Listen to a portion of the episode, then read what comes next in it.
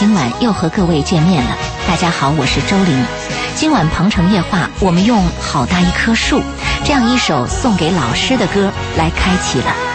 今晚鹏城夜话的做客嘉宾周信周老爷将和我一起和大家聊一聊我们的老师，记忆深处难忘的老师。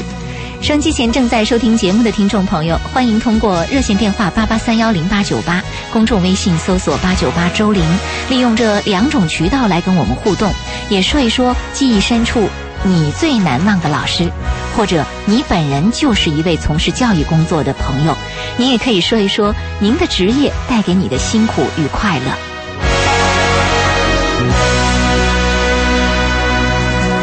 好定一个天。教师节啊，我们今天就说说关于老师的事儿。嗯、不知道您心中想到的老师是不是你在乒乓球队的教练啊？我当是吧？嗯我就想的是你应该会说你的教练。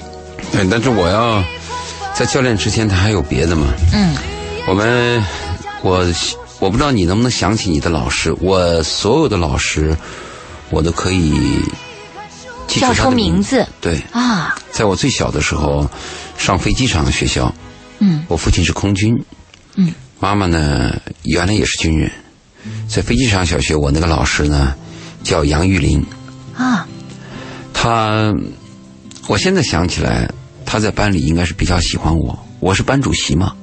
那会儿那会儿你是读的中学还是小小学。小学，这么多年过去了，你居然把他的名字记得这么清楚。我还记得他特别的对我好，呃，怎么说对我特别好呢？就是学校有什么活动，老师有时候可以带一两个学生，嗯，他很多次都是带我去。听那个小萝卜就小萝卜头姐姐在烈士陵园做报告，就是他带我去的，哦，我印象很深，而且印象最深的是，文革开始的头一个礼拜，我就在那黑板上写了几个“杨老师是大坏蛋”，啊啊，这个想起来就很很差嘛。嗯，我还有这个印象，好像很惭愧的感觉。很惭愧。后来我离开了这个学校，嗯，经历了很多生活，一直到我三二十年、三十年之后，我希望找到这个老师。找到了吗？我找我打听，我给这个学校打去电话，这个学校已经更名了，说这个杨老师已经退休了。嗯，我就打到他们那个，他说你这样，他说这个杨玉林已经退休了，你要找他的话，你应该找那个什么什么，就是说了一大堆，我就一个个找，最后我找到他了，我去他家去看望他，他还记得你吗？他当然记得我。啊，啊，这个出其意料，他记我非常清楚。嗯，嗯，他还是我印象当中那么矮，呃，但是小的时候呢，他是一个胖胖圆圆脸、戴个白边眼镜的老师，跟我说话的时候呢，两个手就插在两个大腿那个之间，嗯就是那个样子看着我。呃，他是一个教语文的老师，我见到他的时候呢，我是为了见他，我专门给他买了菜。嗯，进飞机场，他还是在飞机场的空军家属院那边住。我给他买那个菜很沉呐、我希望给老师多带一点嘛。是，两个大塑料袋新鲜的蔬菜和水果我提着，嗯，到他家。那是一份沉甸甸的情谊。对对对，我就在这个累的过程当中，我心里就特别高兴嘛。嗯，她的，我这是第一次见到她的丈夫，已经退休了，是个空军的飞行员。啊，他们两个，老师见我很高兴，比原来瘦了很多，老了很多，但是依然是我印象当中那个那个 和蔼可亲。可亲的样子。对对，我给他买了水果，我还想给他做饭，我在他家待了一段时间，吃了个午饭。临走的时候，我还给老师红包那、啊。就觉得不够，要多多的表达。对，老师一定要推辞。我说这个这个是一定要给你的，我这么远开坐着飞机来，就是来看你的。我这是我的那个小学的老师。您您做了这么多，拿着菜，拿着红包，嗯、是因为当年他对你的这种关注和关爱，还是因为最后在黑板上写了那句话，想用这些去弥补一下？两个都有，两个都有。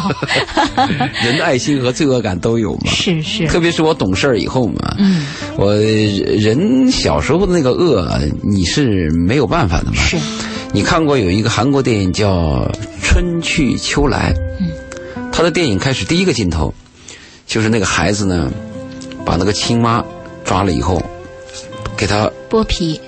给他后腿上绑了个石头，啊，青蛙就爬不动嘛，就晒死了嘛。他抓住一条鱼，在后面绑个石头，在河里边就动不了，是。也死亡了嘛。最后这个师傅那是个小和尚嘛，师傅看到这个做法以后呢，师傅的教育就是很特别嘛，嗯。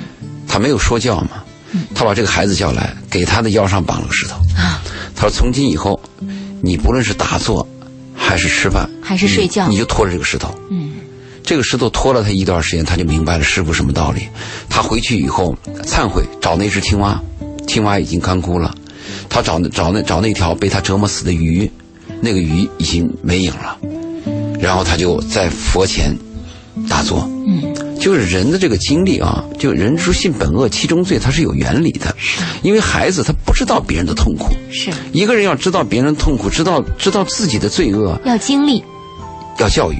要教育，你比如说那个师傅，如果不教育他，嗯没有给这个孩子背后拖一个石头，嗯，这个孩子怎么能知道这个罪恶呢？对不对？嗯如果我的生活当中我没有看到我父母受到的伤害，我自己受到伤害，和我眼睛看到我身边的人受到伤害，我就无法理解我对杨老师的伤害。您说到要教育，其实有的时候是人来教育我们，有时候是生活本身教育了我们。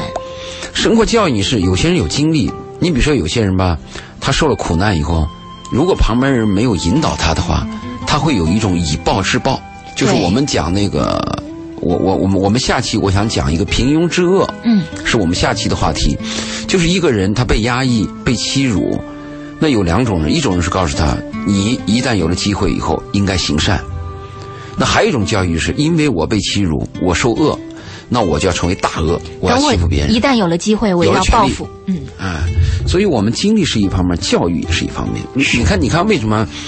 为什么我们很多人那么跳广场舞啊，对别人不理解啊，根本就不无视别人的感受，就是因为我们没有教育。你说他有没有经历？那老太太都快死的人了吗？那大妈广场舞，她为什么她跳？她就是她没有教育，她不懂得公共场合是不能侵犯别人的。什么叫公共场合？这公共场合就不能有噪音，就不能侵犯别人。只要你侵犯到别人，你就有问题嘛。你比如说我们，我我我出国的时候，我有一次在飞机场，我刚接到个电话，声音刚喊到，马上就有那个服务人员、工作人员来提醒你，嗯，我赶快就得放放小声，就是要有教育，是，说教育很重要。嗯。没错，我们今天在谈到这个老师的职业的时候，其实就能够发现这份职业对每个人的人生历程其实是多么的关键和这个重要啊！本身这份职业，你的老师，小学老师我现在还在跟我一个小学老师联系，保持关系，保持联系。这个小学老师是我的音乐老师，呃，那个时候因为呃，可能就会喜欢这个能说会唱的这小女孩吧，就就她就能说会唱，她就喜欢你。对，就喜欢我。然后我记得我那时候还是女老师女老师，还是班里的这个什么叫文体委员之类的啊。你是对，我是，嗯，然后这个就特别的关照我。我印象最深刻的是有一回，她不知道从哪儿知道我过生日，嗯、当时是给了我五块钱还是几块钱？大钱对，对我来说那是很大一笔钱，啊你知道吗？嗯，财富。对对对，我就特别惊讶，他就对我说：“他说，而且老师给你钱，你想他不是说送一份礼物，他就直接给了我几块钱，他就说去买你喜欢的东西吧，啊，就这么说的。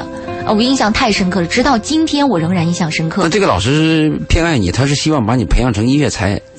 呃，不是，是因为我当时父母不在身边，啊我是跟着外婆在一起，她心里面对我有很多的怜悯，我觉得就是一种怜悯在其中，然后她可能会觉得说也可能。你那个长相，娃娃脸、双眼皮、大眼睛。对对对哎，也有可能一种情况，就是他觉得别的小朋友在家里边都有家长给帮忙过生日啊，或者是比较关注啊。我呢，可能就跟外婆、跟姥姥在一起，没太多人关注我这个生日。他想用这种方法告诉我说，有人在关爱我，用这种形式来告诉我。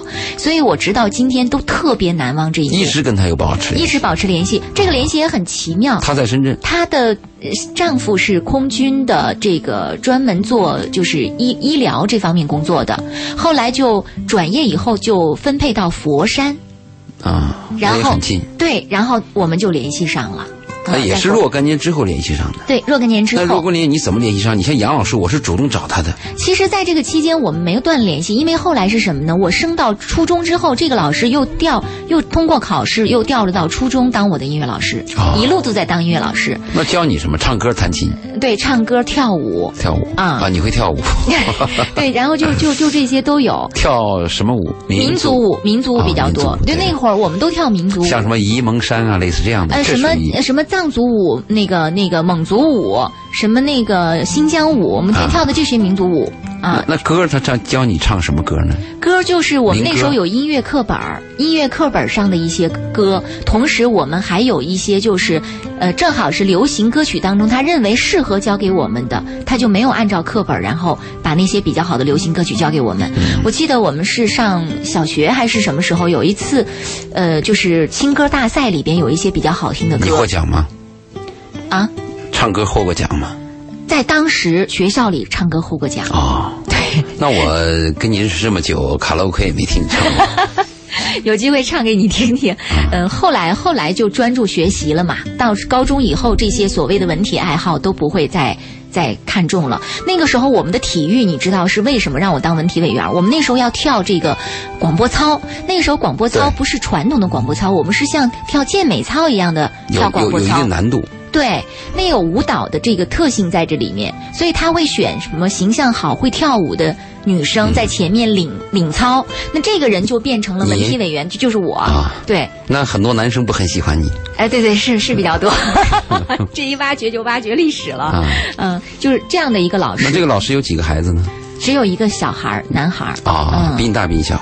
嗯，你说这个老师的小孩儿啊，比我小，比我小。嗯，因为他是后来和我们教教完我们的时候才结婚生孩子的，明白。如果他比你大，他希望你当他的儿媳妇都有可能。有可能。当了个儿媳妇，关系就会很恶对劣。，现在我们是以这个姐妹相称了。她经常说姐姐怎么样，怎么怎么样，就是关注着把自己的年龄拉小。对关注着我的一切啊、就是关注着我的生活，关注着我的他住在佛山他在佛山，在佛山一中啊，现在仍然是音乐老师。对嗯他来深圳，你接待他。当然下次你他来深圳，你把他接待到我那儿去吗。一定要去。哎我请他吧。对，好，嗯，就是这样一个老师，嗯。所以我们每个人的心目当中，可能都有一些特别难忘的老师形象。我也看到这个，呃，公众微信平台上有一个叫 Small Rock 的朋友说：“林姐，老师是很神圣的职业。今天我给我的好多老师都发去了节日的祝福。每年的今天，我都希望从你的节目当中去体会到这样的一个节日的不同。呃，我前年的今天跟你讲了我的老师郑老师的故事，我今天给他打电话了，老师身体不好，提前内退了，我过年要去看看，希望老师长寿。你看这样一个很有情怀的人啊，师生关系它比较纯净，因为有些关系决定了人的关系。嗯比如说咱俩是办公室的，呃，我们办公室有一个科长。但是三个人都要竞争这个科长，那我们的关系肯定会恶劣很微妙它的本质就是恶劣，它是个竞争关系嘛。是老师就是给予，学生吸收嘛。嗯，你听过老师？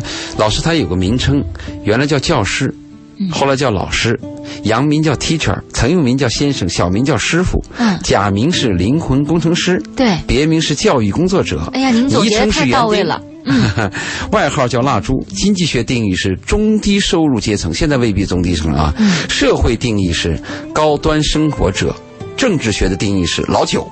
臭老九，经济学的称呼是知识分子，政府的称呼是事业人员。哎，所以您看，您这样的一个总结，把老师的全貌都给表现出来了各。个角度的称呼。嗯，呃，已经有人在评价你了。麦克泡菜说，怎么感觉嘉宾更像主持人？嗯，在问你吗？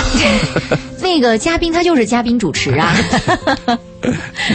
就是因为你在一直在提问我，所以觉得嘉宾更而且我问的。很准吧？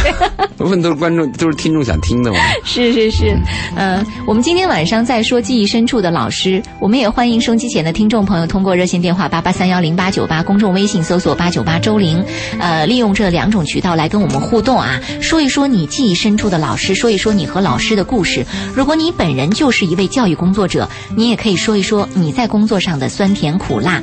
另外，我们也呃请大家关注二十四号由嘉宾周信周老爷带来的《什么是爱情，什么是婚姻》的专题讲座。二十四号晚上在深圳图书馆七点到九点举办的这样的一个讲座。现在开始起，大家可以拨打我们的这个呃集团的客服电话三个三五个幺，也可以在公众微信上直接把您的电话姓名留下来，都可以两种的报名渠道啊。我们现在是不设门槛儿，两种报名渠道，欢迎更多的听众朋友来参与我们本次的讲座活动。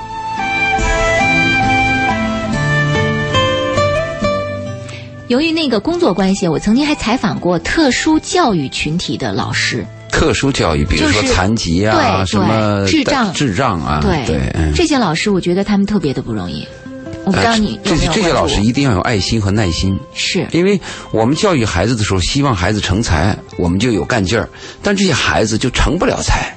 是，这个时候我们就觉得这些老师的工作真的是非常的不容易。好，这样我们在下个时段回来啊，继续来说一说我们的老师。欢迎收音机前的听众朋友继续关注我们的节目，也说说您的老师。等会儿再见。鹏城夜话正在直播，欢迎收机前听众朋友的继续收听。二十二点三十六分，今晚鹏城夜话在教师节的夜晚，我们想和听众朋友一起来聊一聊我们记忆深处的老师。做客嘉宾周信周老爷正在和大家一起就老师的故事。嗯，来说一说这方面的主题。那么，也欢迎收音机前的听众朋友通过热线电话八八三幺零八九八，呃，公众微信搜索八九八周玲，利用这两种渠道来跟我们互动。好，那么在我们呃。第二个时段开始的时候，我们来关注一下公众微信平台上听众朋友的留言。一位叫快乐的听众朋友说：“周老爷、周玲，你们好。三号，我听到你们读我的私信，很感动，谢谢你们对我的关心。我对微博不熟练，又写了一封私信发不出去。我还有伤心的事儿想跟你们说一说。有一次，我绝望的想自杀，喝农药死了算了。在一天晚上，等我爱人睡着以后，拿了一瓶农药把它喝掉，想一死了之。我想了很久，却没有喝，因为我还有责任。我死了，爱人和孩子怎么办？后来我爱人醒了，把药给夺了去，我们两个人抱头痛哭了一场。养父母去世后，我们又做了一个错误的选择。在零八年建房子的时候，由于多种原因，把房子建到老家生父那里。这就是那个就是总五十二岁那个民工，对嗯总被那个养总被养父打，养父打很小送出去，八岁才知道自己的养父是他的伯父。嗯是的，他说，在零八年建房子的时候，由于多种原因，把房子建到了老家生父那里。我有三个弟弟，三个妹妹，有什么事儿，我认为可以照应一下。我们看这个人，他真的是蛮蛮重情的哈。简单，嗯，就他那个三个弟弟、三个妹妹，其实跟他后来就没有什么太多的这个开始就没有嘛，对送出去。是，他说，可是不是想象的那样，总感觉到父亲对我和他们不一样，弟弟妹妹也没有亲情，也不知道是我的心理作用还是什么问题。我和爱人感情很好，女儿去年大学毕业，在深圳上班，儿子今年也读大专了。他们都很听话，我也为此感到很欣慰。我自己在夜深人静的时候，想到我的过去就很悲伤，暗自掉泪。也不知道是我的心理作用还是什么问题，也想请你们指点一下。我很想和你们交个朋友，请你们吃个饭。可是我和你们的身份不同，也不知你们能否接受我这个请求。我我感到有点高攀了。如果你们同意，请给我回个信息，请不要读出我的名字。我有一个请求，参加二十四号的讲座，啊，他留下了他的姓名和电话号码。他说，呃，我希望能够参加二十四号的讲座，我们已经关注到了啊，到时候会有专人通知您的。就是这样的一位朋友，呃就是你请我们吃饭，我们感到很高兴。嗯，而且我们的关系是朋友，没有什么高攀不高攀。是除非是我给你发工资，我给你发工资，我就是你的老板。如果我不给你发工资，我们就是朋友。是，呃，我们做人呢，应该是平等的。嗯，从职务上或者从社会地位上有区别，但是我们彼此相处的时候就是朋友。吃饭这个问题，我很感兴趣。我特别愿意接受你请我们吃饭。我不知道周林有没有时间。如果周林和我有时间，我们愿意给你吃顿饭，但不是你请，是我请。啊，但问题关键是有没有时间。对，呃，二十四号那次节目，如果他要去的话，呃，我们希望在现场跟你认识。嗯，如果你跟你的太太过得很好，这一点就让我非常的安心。因为上次我给你做节目，你还记得吗？我们特别害怕他那个家暴对他有影响。哎，结果他们夫妻关系还不错。对我特别害怕，因为我爸打我妈，那我就打我老婆。我特别害怕的是这个。而且他的子女，你看也也挺有出息的啊，上大学的，毕业在深圳工作，还有儿子也读大专了，孩子们都挺听话，这就是一种我觉得是一个挺好的安慰啊，是一个很很好的补偿。其实我为什么有时候跟那个五十多岁的人或者四十多岁人经常讲到一个坚强和孤独的问题呢？嗯，我们的灵魂最终是孤独的。我们有时候希望我对我的亲人好，对我的弟弟好，有一份温暖，但是大部分会使你失望。失望有两个，一个是对方太糟糕，还有一个是你期你期望值有回报。没错，这个期望值的回报会使你很失望。是有时候人说，你看我给了你钱，我帮了你，我也不希望你给我钱，不不希望对方还钱，不等于你没有回报。哎你期望对方对你的理解，期望对方对你的笑，是吧？我倒是觉得施恩不图报。如果你要觉得你弟弟有什么困难，你就帮一把。嗯，你甭指望你弟弟能像你对他的那样对待你。嗯，所以我就建议一些人呐，活在世上要坚强。呃，我希望我的人生有一个知心爱人，我希望我能有一个女人，她能懂我，能爱我。我们所有男人都有这样想法，但结果是我们到处碰壁。嗯，我就说甭指望，是自己孤独就孤独，有苦就有苦。如果是我碰到一个女人，我愿意对她好点，你就对她好点。她不把你当回事儿，或者不懂你，不懂你就不懂你了。对等的回报在感情上很难做到。嗯所以你看，他把房子建到他爸那儿，也希望跟弟弟啊什么亲人住在一起，希望有一个好像大家庭那样的温暖。往往这一个家子一大家人在一起，那事儿还多。嗯，你跟你老婆能过得好，你儿子有出息，你女儿好，这都是万幸了。真的哎呦，人生当中的有几个能能比得上你的呀？你不要说你跟你老婆好，就是我估计他跟他老婆是一婚吧。嗯，一婚到现在不离婚就很难。真的而且你还有一双儿女，一般家里有一堆儿女，总有那恶心的，嗯有那么一个好的就不错了。你这一双儿女都挺好，感谢上帝吧，确实是知足吧。真的。听到你说的这些，我们觉得你身旁全都是幸运啊！现在对啊，，所谓难过，无非就是有一点点你对别人的好，别人对你不懂嗯啊。是，呃，我刚才听您这番话的时候啊，我突然在想到说，您在节目当中的这种表现，说的这些内容，是不是其实也就承担了老师本身的一种作用有和身份？有这个但是您又非常不喜欢别人叫您老老师师，嗯啊，因为那个老师叫俗了嘛，我们国人都是媚俗的嘛，大部分吧，我也不说百分之百。你说我们刚解放的时候叫同志，后来叫叫师傅，嗯，后来那个知识分子解放以后又叫什么什么公啊，张公、李公、王公，对，啊，再过来呢，有一帮个体户成功了以后叫老板，嗯，后来呢，国营企业进入经济领域，国企下海就叫什么总经理，嗯啊，天上掉下一块砖，砸死砸死三个，有两个都是，就就这种叫法很俗。嗯，为什么没有个性化？而且我特别讨厌的是，现在有些小女孩或者一些年轻演员一成名，一上电视台也叫什么老师，他懂什么呀？对不对？他不就是一个木偶吗？他在一个剧当中，他是一个木偶，他在导演、摄影、编剧下面操作的一个木偶。这个剧成功了，戏捧人嘛。是，所以为什么非要叫老师呢？当然，如果你打心里边真的是把我当老师，你叫个我也就忍了。忍了还忍了，对有句话这样说的：如果这个世界上大家有一天彼此都叫老师的话，这个世界的末日就来临了。哦，一个是虚伪到极致了，嗯哼，一个是这个社会太发达了，三一三人行，三人都是我师，嗯，就是大家都有都那么一招两招了，这是很难做到的。我倒是觉得，你比如说我叫你周林，我叫你周林。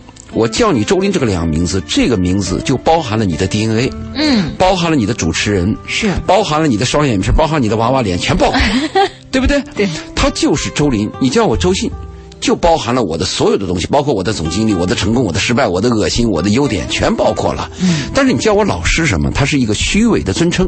嗯，你比如说你就不认识我，你从我这学啥了吗？我又没教你啥。问题是，我觉得听众朋友叫您老师啊，能够理解，因为确实在听您的节目当中，大家获益匪浅，这是很多听众内心的感受啊。嗯嗯。好，我们再来关注烟雨蒙蒙说：“周玲姐、周老爷，你们好。今天教师节，我有点小难过。我家除了妈妈还有两个小老师以外，其实我们家还有一个老老师，那就是我们最敬爱的爷爷。他教学四十多年了，小时候经常教我们数学，还有读诗。他教书的那种。”认真劲儿的眼神，甚至一举一动，我都记忆犹新，永远留在我和哥哥弟弟的心中。虽然爷爷去年农历十一月份永远离开了我们，但是我们依然祝福爷爷天堂上的爷爷教师节快乐。您一直活在我们的心中。原来是教育世家啊！啊，这个嗯，叫人要敬礼，是我要敬礼。他说的这段话使我想起了我的，就是前两天的一个微博，我发的。我经常发微博。向听众或向朋友介绍我看过的电影，因为每一部电影呢，它都是大作。我们现在人呢忙，经济压力大，没有心思去读书，有点时间呢就读点杂物或者读一些快餐文化。嗯，这种快餐文和杂物呢，它相当于一种消遣和浏览，达不到学习的目的。其实我们一一年要读上两三本巨著，但是我们没有时间，没有时间呢，我就建议我们去看电影。一部电影，它会在一个半小时、两个小时之内，它会给你很很巨大的冲击和感悟。当然，我说的是文艺片，不是电影，不是市面上那个商业片嘛。每一部电影都是一个大团队、一些大导演的人生经验和大作家的他们的精髓。所以我建议看电影。我上一个微博介绍的就是一个法国电影，叫《我的老师》。嗯。我的老师里边讲的啊不，我的我的母亲，我的母亲，对。我看到那个微博，对他讲的是一个女导演，她在生活当中有很多烦恼，比如说前任丈夫啊、现任男朋友啊、现任丈夫一些矛盾，还有工作当中的矛盾、导演的压力。接着呢，妈妈又老了，又痴呆了，又进又要死了，在这个过程当中演她这个母女之爱。她妈妈就是个老师，嗯哼，他妈都糊涂了，还在那教孙女儿拉丁文呢。啊，就你可以看到那个老太太那个慈祥和那个安宁，老师的本能，她就在糊涂的状态。这是一种职业的本能。对对，她多年训练，她就就好像上帝安排你就干这事儿的。嗯，那个片子叫你看了就很感动。他刚才讲的时候，是我突然想起了那个老太太慈祥的面容和他教他孙女拉丁文的那个镜头。嗯，我我的老师啊，我的母我的母亲，我的母亲，我的母亲对。好，于丽杰说：“周玲周老爷，你们好。我因为工作关系，上次的见面会没有报名，因为去外地工作，很遗憾。非常喜欢你们二位的主持风格，这次讲座我一定要去听。上班请假我也要去啊！留下了自己的联系电话和姓名啊，我们已经看到了，嗯，一定会到时候通知你。这次去，我建议上次去听过的就没必要去了，因为。我们这次讲的跟上次主题是一样，因为什么是爱情，什么是婚姻，它是个普及性的一一个交流。嗯，因为我们一生当我们的一生啊，有些人都以为我懂爱情，我懂婚姻。其实我们在现场交流一下，你就会发现有有有很多问号。嗯，对吧？但是我倒是觉得这次我们的交流是不是我们做点善事儿，做点红娘？嗯，我今天晚上和和这个市局的几个领导吃饭。其中有一个领导就提到，他希望在他们那个政治部，嗯，公安局的政治部去做一个婚介，因为公安局的干警啊什么，还有就这个这个单身的问题太严重了啊！那太好了，我这个周围有这么多年轻的姑娘，条件都很好，是啊，我跟他说可以牵个线呀。我跟他说了，我因为我是深圳市公安局乒乓球总教练嘛，嗯，就是这个礼拜六，整个深圳深圳市直属机关打比赛嘛，嗯，我是要给公安局带队去的嘛，晚上我们开了一个动员会。吃饭吃饭的时候，几个局领导在那，其中有个讲，他就说他要办一个这种可靠的婚恋网站，也不是网站，就是机构，就是他的要求是，你哪怕你是我们局里的人，你的亲戚、你的爷爷、你的你的孙子什么都可以来报名，他他就可靠。那就跟我们节目合作吧。是啊，我我就跟他说了嘛，我说我会宣传你的嘛。对。他的为了可靠，就是你是我，哪怕你是我公安局家属的亲戚，只要你的来源可靠就可以入，因为我们现在很多网站不靠谱嘛。是。这个礼拜天的晚上，就是深圳，深圳九频道，嗯，就有一个法制频道，嗯，有一个热点对对碰，是我的节目，啊，我们要就是关注一下。就是讲这个网络诈骗的问题。嗯，下一个礼拜天还是同样的时间，礼拜天的晚上七点半，还是我的节目讲婚恋诈骗。嗯，哎呦，那婚恋诈骗叫你惨呢！一个小伙子来深圳半年，叫一个叫人骗了十几万，天就就就是个还还是个 IT，嗯啊，一点点骗，一点点骗。这是这是女的骗男的。接着我们访问第二个，这都是真实案例啊！我和公安局网络诈骗的那个呃部门的吕警官，我们俩一起做的节目，他的是他们的案例，就是报案的人，有一个女的将近四十岁，那就是感情比较饥渴的女的嘛，嗯，就被一个人骗了一百七十万，天哪，难以想象。真的。所以我们我为啥是今天跟这个局里领导谈，就他们要办这个是有道理的，就是来源可靠。嗯就是你陌生人我不接受，啊，这这倒是这都是公益人。我为啥讲到这个了呢？如果二十四号那天晚上我们交流当中，比如说站几个小伙子跟我们交流，我们就要问他你有没有女朋友？对，如果他有了，咱们好就继续谈话；嗯，如果没有，你在现场把你的名字、把你的手机号给我们公布一下。哎，现场有哪个女孩喜欢你就记下。没错没错。如果一女孩站起来，我们也问她你有没有男朋友？这个女孩说有男朋友，我们继续谈话。如果这女孩说没有，我们用同样的办法告诉她，你把你的手机号公布一下，你把你的名字公布一下，我们做点月下老嘛。是是是，所以我你这样一说，我告诉你拦不住了。听众朋友说，我上次去过了，我这次还得来，我得为着这个目的来呀。单身，如果他是单身可以来，啊，因为我们有这个内容。我就在想，我们做点什么？因为我们有两个小时时间，嗯七点到九点，我们宁愿什么呢？我们宁愿把我们讲的内容减少，嗯，我们也希望多撮合几对儿。好，嗯，太好了，呃，欢迎收机前的听众朋友，就二十四号晚上在深圳图书馆的讲座的报名，继续来参与啊，呃，可以呃拨打。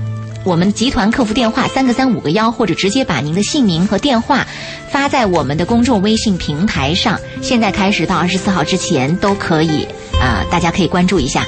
今晚我们的教师节的主题仍然在说老师的故事。刚刚在第一个时段，您回顾了您的老师，我也想到了我的老师。我想每个人的心目当中，关于老师都有很多，而你说到的是你在进乒乓球队之前的那个学校老师。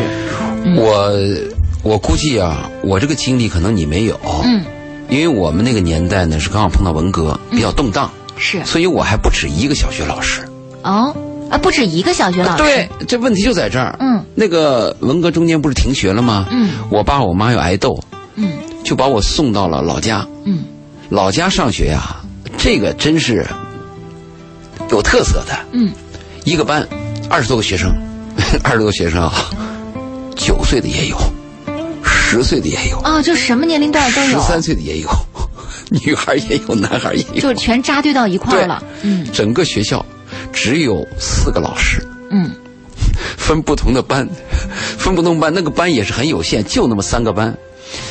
教室就是我们农村那个大庙，老家那个大庙，那个大庙里边在那上学，有三个女老师，嗯一个男老师。嗯哼，这个男老师是我们班的班主任，他的名字叫周志忠，哦，全都记得那么清楚。非常清楚。嗯高鼻梁，很就是给我感觉非常伟岸的一个人，复员军人。嗯，他到了我们学校当老师以后，那三个女老师对他都特别好，我们当孩子都看得出来，因为挺帅的嘛，是吧？帅嗯脸脸定的平平的，就在我心目当中是是一个是是一个英雄。我我当时是孩子嘛，我就是个英雄。若干年之后，我回到老家，我就想找他，嗯给老师买了两条烟。我我们老家他出那个烟叶，我们小学上学上课的时候，那个十三四岁的男孩就可能把那烟叶拿出来卷一根烟抽着，哦，听老师讲课。天哪！哎，对，就那么个状态，像美国，很自由。嗯我我我有一年春节，呃，我想找这个老师，我知道老师喜欢抽烟，我给他买了两条烟。我心我心目当中老师就是那种伟大英俊的一个复员军人。村里边把我带到了戏台的后面，老师正在那准备上场演戏。啊农村过春节嘛，嗯过春节的时候，有些男人啊就要化妆成各种样子上上那个戏台演戏。啊是这样的。哎呦，我看了以后我就认不出他来了，怎么这么矮？怎么这么瘦？怎么这么小？因为那个时候你小，你觉得他很伟岸，你长大了以后再看到他，过了二十年，是。二十年我二十多岁就是我我将近三十岁，你已经是一个伟岸的对对，我我我男人了在见到他的时候，而且我把烟给了老师，老师还匆匆忙忙给我讲，他对我没什么印象。嗯。啊，他光知道你是那个城里娃，就我、我们整个村儿管我叫城城里娃，嗯，你就是那个城里娃，啊，我我要上台演戏了，那个锣鼓叮铃咣铃响，人家就跑了那个舞那个那个京剧部，就是上台演戏去了。我看完老师演戏，在底下看的时候我就走了，这是我的第二个小学老师，周志宗。你看你印象都很深刻，而且我觉得你讲的都是活灵活现，我的眼前就他们的样子都跃然出现在我的这个眼前，浮现在眼前。嗯我后来从老家回来以后，上了庆安小学。庆安小学，我们的班主任叫尹秀章，嗯教数学的，非常的严谨。嗯哼这个老师感觉很瘦弱，有点驼背，有点肿眼泡，嗯长得就是很难看，就不是说一般，就有点难看。啊但是他在我心里边留下了深刻的印象。就是我，因为在小学的时候啊，你还没有印象，但是小学五六年级开始的时候，你会感觉到他讲数学的人那个逻辑和那个严谨性，一就是一，二就是二，零点几就是零点几。那个这个尹尹秀章给我留下了非常深刻的印象。嗯还有一个老师也是小学老师，叫周生福，是一个上海老师，个子很高，很漂亮。接着我就上了中学，中学是一个矮低个子一个女老师，嗯这是班主任。这个班主任叫啥？教物理的，啊哈，个子很低，很厉害。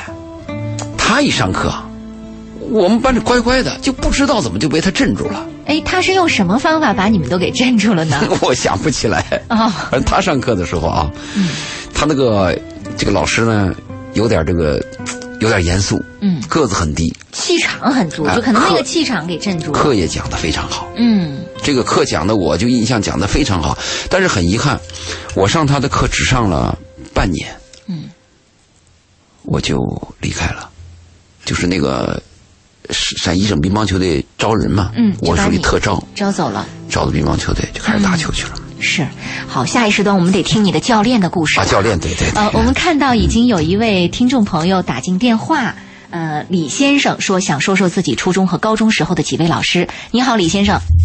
呃呃，周林，呃，周信，周老爷，二位主持人晚上好。你好，嗯呃，今天晚上呢，我也是看到这个呃夜深人静的这个这个夜晚，怎么说呢？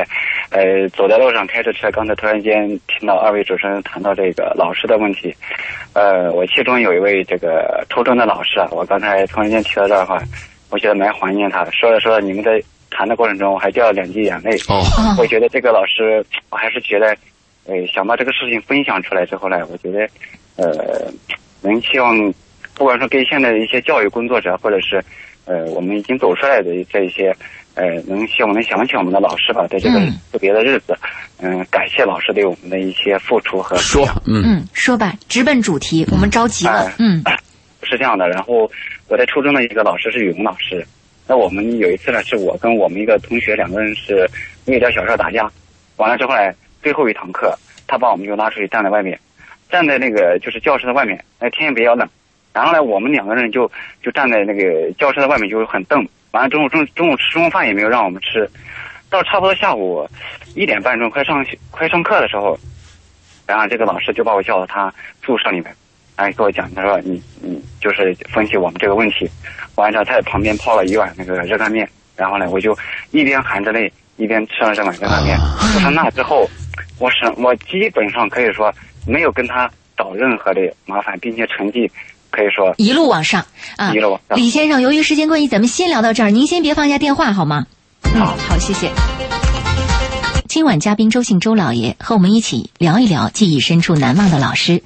听众李先生在上一时段打进电话，说到了他中学遇到的一位老师，嗯，呃，因为犯错了罚站在外面，中午也没吃饭，然后老师又在中午过后把他叫到自己的这个宿舍还是办公室，给他泡了碗热干面，对，当时就特别感动，呃，从此之后不再捣乱，而且是成绩一下子就上去了。嗯，呃，刚才您做了一个评评价，我觉得评价特别到位。当然，可能听众朋友没有听到，因为是我们俩在呃放这个录音的时候在听的啊。您说的，您说并不是每个人都能够如此感念到老师对自己的善。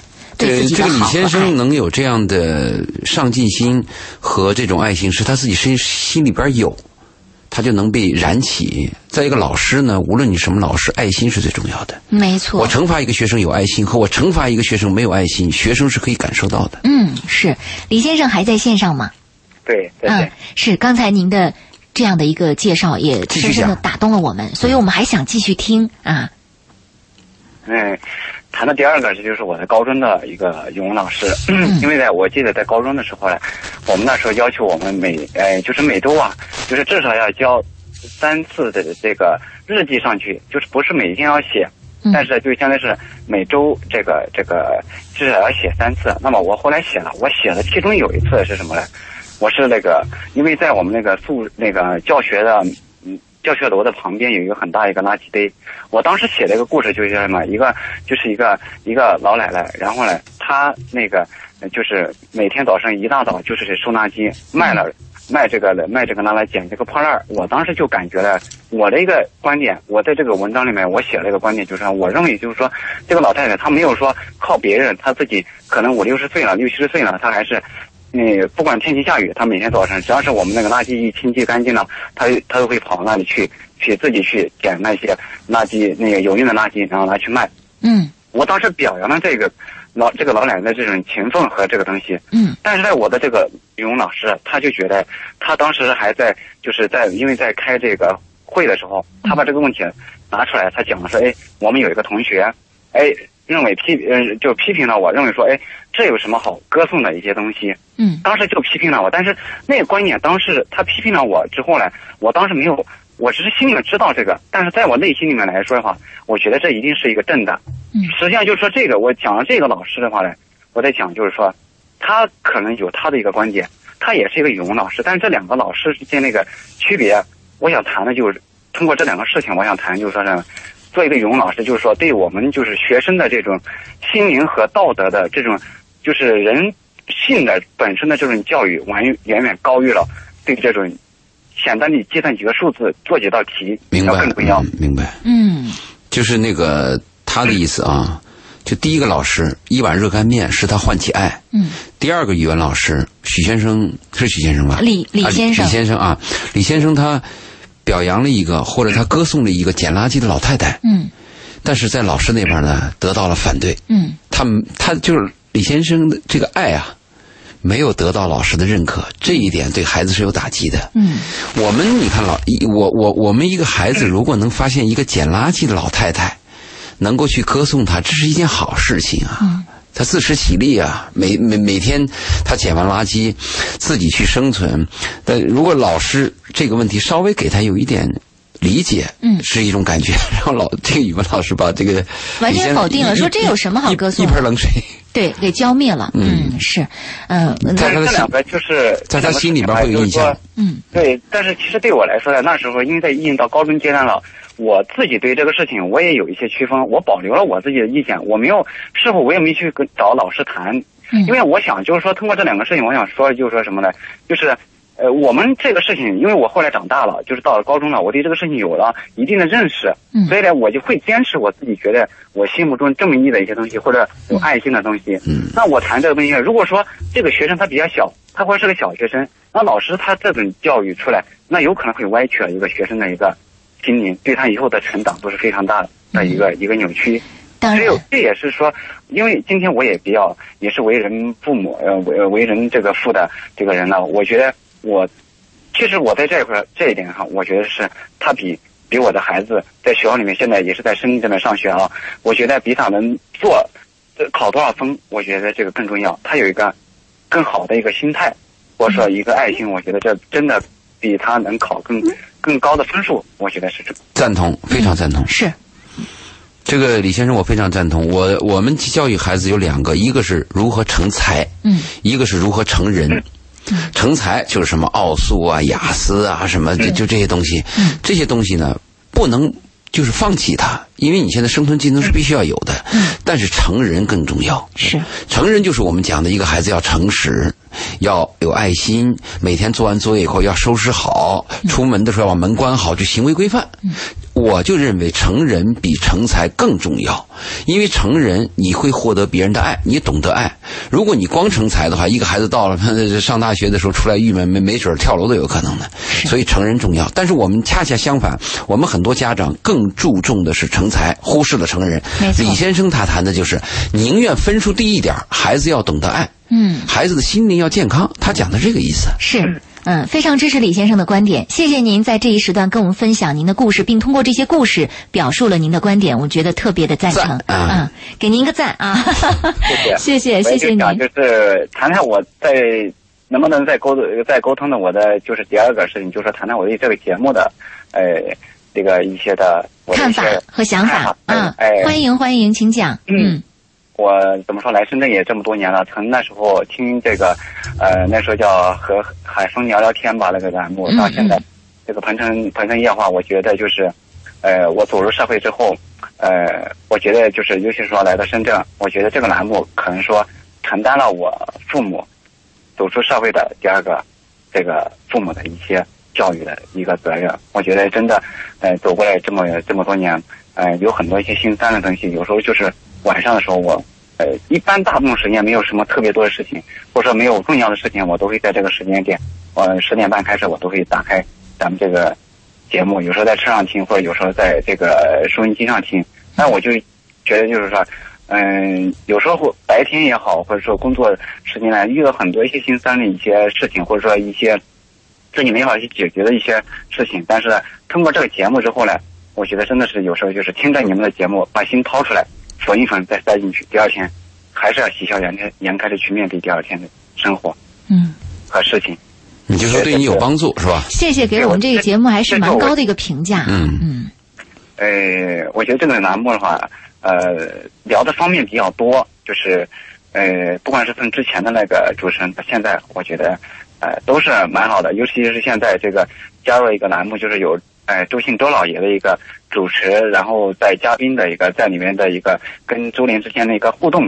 嗯，我我的感觉哈，我我对这个有时候就感觉周老爷更像是一个大哥，哎、带着，哎、大伯，妹妹，哎，对吧？去做这个栏目，啊，我觉得是有这种感觉，就是两个人配合的，就是非常不错。嗯，好，好谢谢谢谢谢谢您给我们这个节目这么高的评价，这使得我们更加有信心。今天我们还在说说这个节目，呃，更多的赞赏和赞美，其实对我们就是一种动力啊。啊，对，风里来雨里去。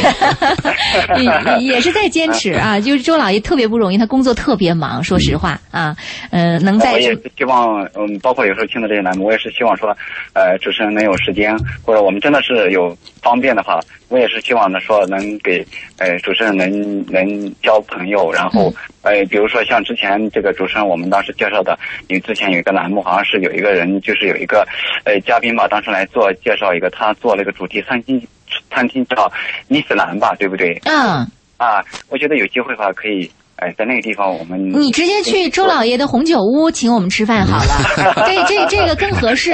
我们我，我们我们跟听众这样，如果有一天我们有这个机会啊，嗯我们 A A 制，A A 制哈，对吧？谁也不要请谁，好我们是平等的，我们 A A 制，目的就是我们见个面嘛，嗯，是的，是的，简单的饭，对不对？对，比较低的价格，我们 A A 制。好，嗯，李先生，那我们先约着，好吧？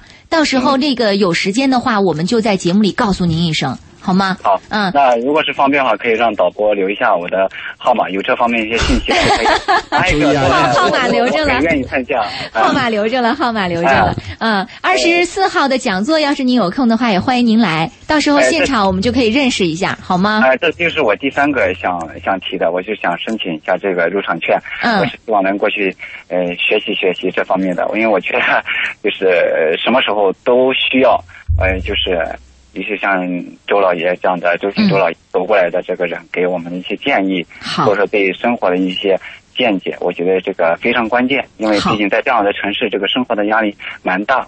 我觉得能有一这样的人给我们去一些呃这样的集体的一些讲座，那我觉得就是可能在这样这样的大都市里面，大家都是在忙着去赚钱啊，或者去迷失，不说迷失方向吧，其实大家都在往那个方向去赚的时候，能花出一点时间来知道怎么去过好自己的人生。实际上就是挣的钱再多，还不是一辈子。那我嗯这是我的感感觉了。我觉得这个，所以我觉得有必要好好的去学习一下这个这个讲座。热烈欢迎你，热烈欢迎你。这个问题，嗯呃，李先生这一段的时间，我倒是这样讲了：如果我们的人生仅仅是赚钱吃饭、赚钱吃饭、赚钱买房子、赚钱买车，如果总是这个样子的话，我们就像那个笼子里的下蛋鸡，嗯前面吃着食儿，后面下的蛋。嗯这个是很糟糕的。为什么我们要去谈一些生活话题？为什么要唤起人间的爱和温暖？嗯我们就是目的是人更像人。哎，这是非常关键的一点我。我非常我非常认可。好，李先生，因为后面还有一位呃热线在等待，我们先聊到这儿好不好？好呃，哎千言万语等着咱们吃饭的时候聊。啊 我给你们请教，呃我我可以跟你们电电话我们留下了，好吧？嗯，好，好谢谢您，好，再见。呃呃，这个时段我们看到冯同学一直在等着打电话跟我们说一说啊，高一同学你好，嗯，Hello，你好，周玲姐好。嗯，还有周老爷啊，那个哦高一同学冯同学说想说说自己的班主任是吧？对，嗯这个其实我就是之前给你留过言的晶晶。啊、你说说说自己的班主任是呃想在今天教师节想对他说一些什么样的话，或者想跟我们讲一讲他的什么样的故事呢？哦，其实我是刚来高一，然后然后我就是，嗯，我一开始觉得我们的班主任他是一个特别严肃的人，结果后来他讲课的时候非常幽默，但但是他其实生活中也蛮严肃的。嗯，他生活什么？你的要离麦要离话筒近一点，离话筒近一点。你是在用免提呃免提说话吗？还是在用耳机啊，用免提。啊？那最好不要最好用免提，最好把免提去掉啊，啊信号差，嗯。好不好？嗯，哦，好吧。好好，拿着话筒说。嗯，啊，听到了吗？现在可以好一些。嗯啊，他就是他生活中挺严肃的，但是他平平常上课的时候特别幽默。嗯就是有一一个事例是，呃，我们在上学的时候，他特别激情盎然的跟我们讲，嗯、他说你们的目标现在不是 不是考大学，也不是三个字了。结果他后来自己又说你们的目标是上大学，结果全班都上大学也是三个字，所以都都在笑。嗯，你们的目标不是考大学？喂啊，在听。喂，他的手机信号差，嗯，嗯，喂，喂，冯同学还在听吗？喂。好，这样，呃、因为冯同学可能是在学校的什么地方打电话，这个信号比较差哈。嗯、高一的同学，好，我们就先聊到这儿吧，跟他的电话。嗯、继续回到我们今天晚上的主题当中。呃、说实话，刚才李先生的电话还是给了我们嗯蛮大的这样的一个鼓励，对我们这样的一个节目的评价，包括对您，嗯其实我们刚才说到那个老师的节目，虽然我们不能为人师表，嗯但是我们做这个节目确实有公益心，是希望在深圳有很多的年轻的，呃，心里有时候茫然的，找不到一些什么说话的呀，或者有些问题糊涂啊，这些人能听听我们的节目，是，我们希望能跟他有个交流，或者在他，因为我们曾经做这节目有过这样的事情，嗯。就是一个年轻人听到我们的节目，哎，他突然有个醒悟，他突然坚持了一下，最后获得了一个好的结果。没错我，们希望做点这样的善事儿，因为善事儿有很多种。我们过去理解的善事儿就是一个孩子穷，家里没有钱，我们给你点钱，好，能揭开锅了。一个孩子上学没有学费，我们给你点学费，这是一种善善举。但是不是还有别的？比如说我做一个人，我在所有的人群当中，我做一个善人，我做一个榜样。比如说大家都在挤车，我硬是站着我不挤，我宁愿你把我挤下来，我在那站着。有那么一两个人能看到我，或者能触动一两个人，是不是也是个善举？是，对不对？当我们做这个节目的时候，每天跟大家传播价值观，嗯交流一些思想和灵魂上的东西，也是嘛。因为这个东西经常被人忽视了，嗯真的被人忽视了。学习是为了找工作，从小学就背大书包，找了工作以后还可能会失业，还要跳几次槽。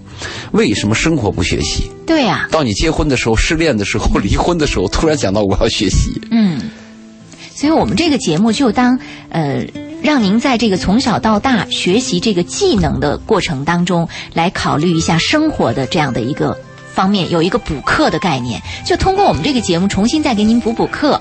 呃，其实有心愿意在每晚这个时段来收听我们节目的听众朋友，我们相信坚持下去真的是收获非常多。对就像刚才的李先生说，他几乎每晚只要没事儿都会在用车载广播来收听我们的节目。其实除了车载广播之外，蜻蜓 FM 手机客户端和喜马拉雅都能够收听我们的节目。就只要是网络广播电台涉及到有这个省市台的。都能够寻找到《鹏城夜话》，而且现在我们还发现我们的节目有很多被上传到喜马拉雅，您搜索一下是能够找到《鹏城夜话》的。